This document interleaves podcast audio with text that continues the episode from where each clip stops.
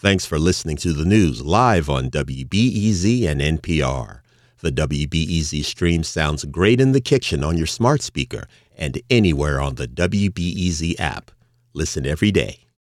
Good morning. I'm Adora Namigadde, and this is The Rundown.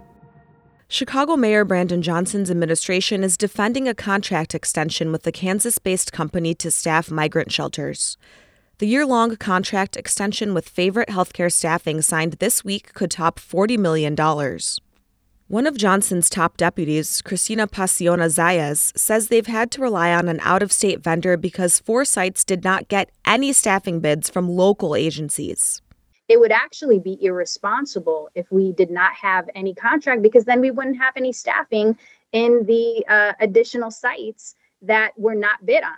Pacione Zayas says the city has renegotiated its contract with the staffing firm several times to transition to hiring locally. The city is also seeking vendors to serve meals and shelters for asylum seekers. The popular Brown Sugar Bakery opened its new manufacturing facility yesterday on Chicago's South Side. The new 10,000 square foot facility will enable large scale production of sweet cobbler, cupcakes, and pies in the city's greater Ashburn neighborhood.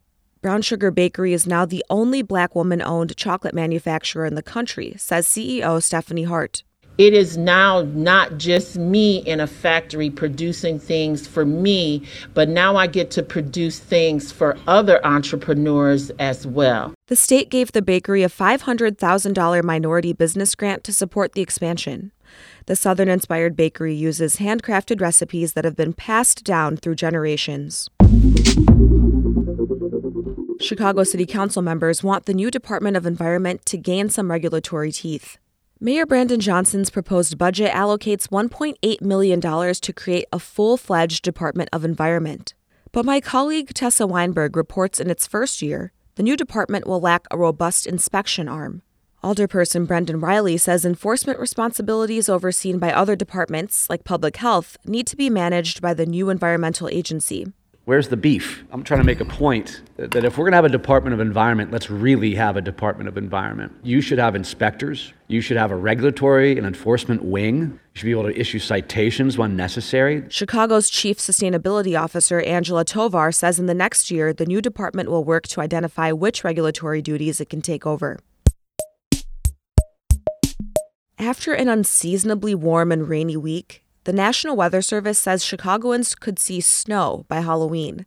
Until then, meteorologist Kevin Burke says to expect more rain into the weekend and a major cold front that arrives Sunday. By Monday, we'll be looking at highs uh, maybe around 40 degrees. And uh, on top of that, we'll likely see a widespread killing freeze across the area with temperature overnight temperatures falling um, into the uh, lower to middle 20s. Burke says Chicago area trick or treaters should bundle up on Tuesday, with potential for wind gusts, flurries, and temperatures in the low 30s. But long term, forecasters say temperatures in Chicago this winter will, quote, likely be above normal compared with previous years. Some quick things you should know today before the weather.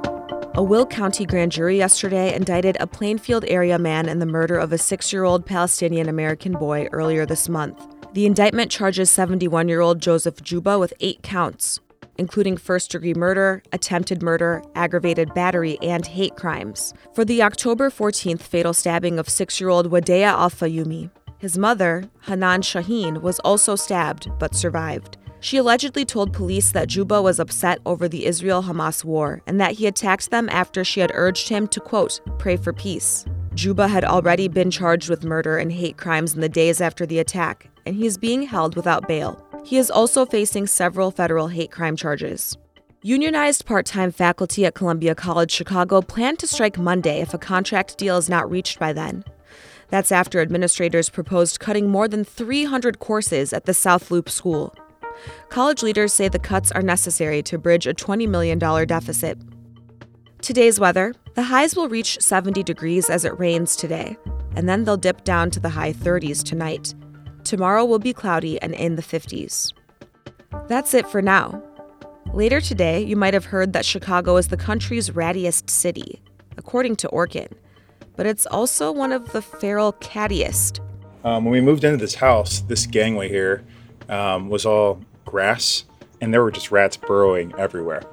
But with these cats, um, we don't see rats in our area or our neighbor's area anymore. We hear from one of Chicago's hundreds of feral cat colony minders. We also learn about the real purpose of these feral cat programs, which is less about fighting rats than you might think. That's this afternoon. I'm Adora Namigadde. Thanks for listening.